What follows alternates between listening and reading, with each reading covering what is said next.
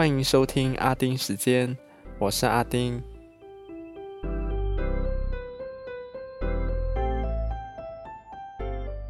今天这集呢很短，因为我都在看帕运，所以要说的东西呢其实真的不多。好啦，那就话不多说，进入今天的阿丁看天下。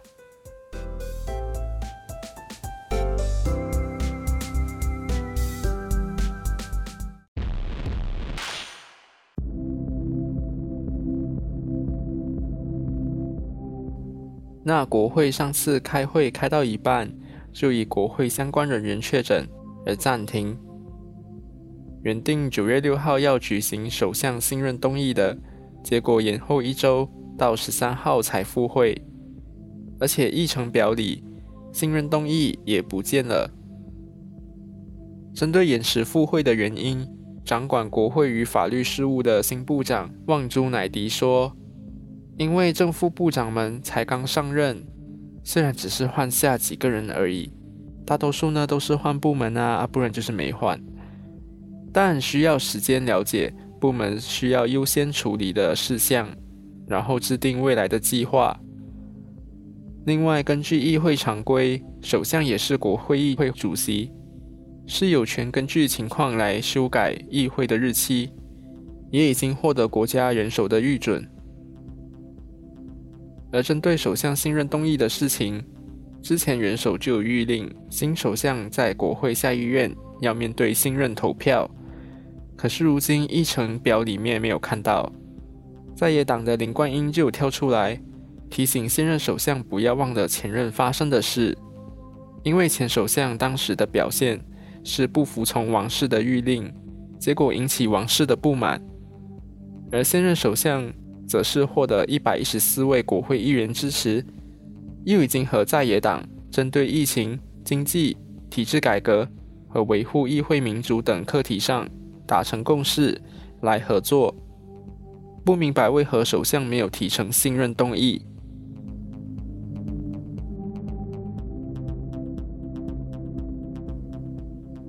闹得轰轰烈烈的事情还有一个就是铅球选手。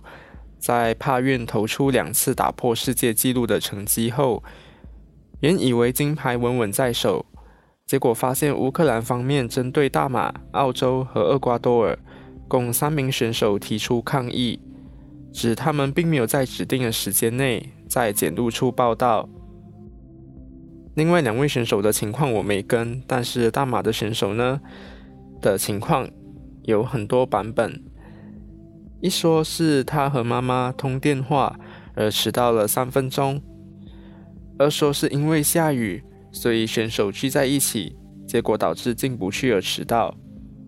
最后的版本是在三号回国的时候，他的教练说他们已经提早到检录处报道，前一位希腊选手获准进入，结果到他们时却被指迟到而挡在外面不能进入。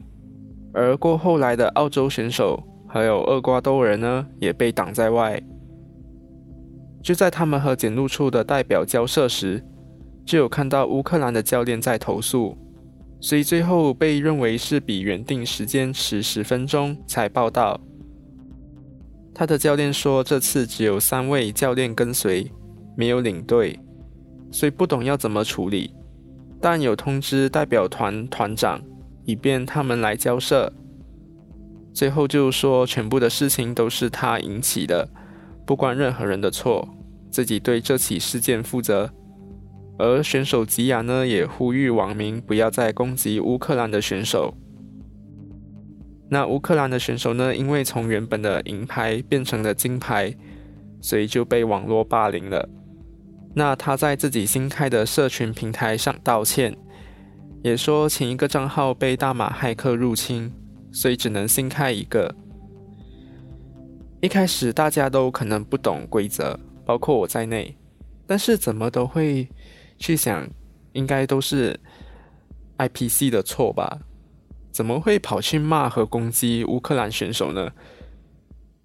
他就算提出投诉，也是很正常的啊，他并没有错啊。任何人如果对待不公平的事情的话，他去投诉，我觉得真的没有错啊。为什么大家看到他拿到金牌就要去投诉就要去攻击他呢？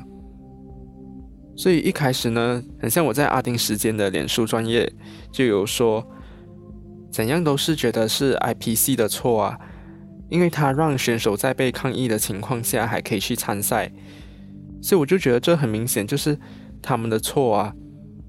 后来世界帕拉田径呢就说到，选手是可以在被抗议的情况下参赛，只要他们后来解释的原因呢是正当的，那么他们的成绩呢就不会无效。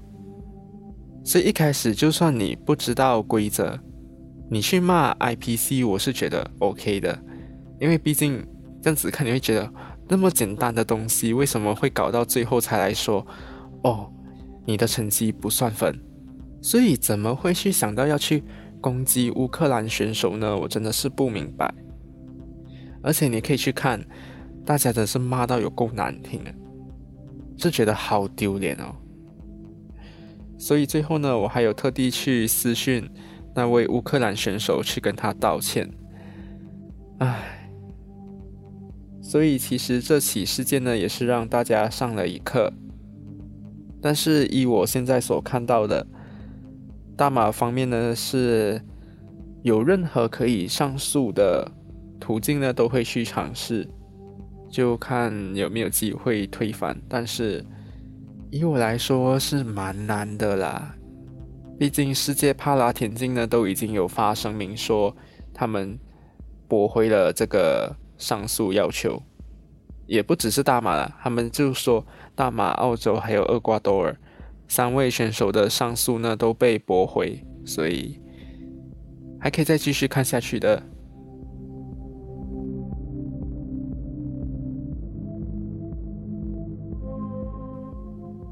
好了，今天这集的阿丁时间呢真的是有点短，因为我真的是完全整个人在投入进去 帕运这边，所以。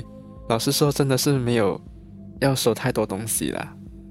那我知道，其实现在阿富汗那边呢，也是情况还是一样蛮糟糕的哦。虽然之前就有看到塔利班说会维护女性的权益，但是现在那些女性工作者呢，也是开始在逃离。然后还有看到就是那个中国方面就有共同富裕啊。然后就有看到各大企业在那边撒钱啊，或者是分派那个股份啊，那些给大家一起来富裕，所以很多事情啊。那娱乐方面的事情呢，又有赵薇啊，然后一堆有的没的。所以不管你有没有在看帕运呢，你都会觉得最近的新闻都是满满的。好啦，今天就说到这里。那下周开始呢，我就会比较收多一点啦。这星期呢，就请你们多多原谅一下。好啦，我们下个星期见，拜拜。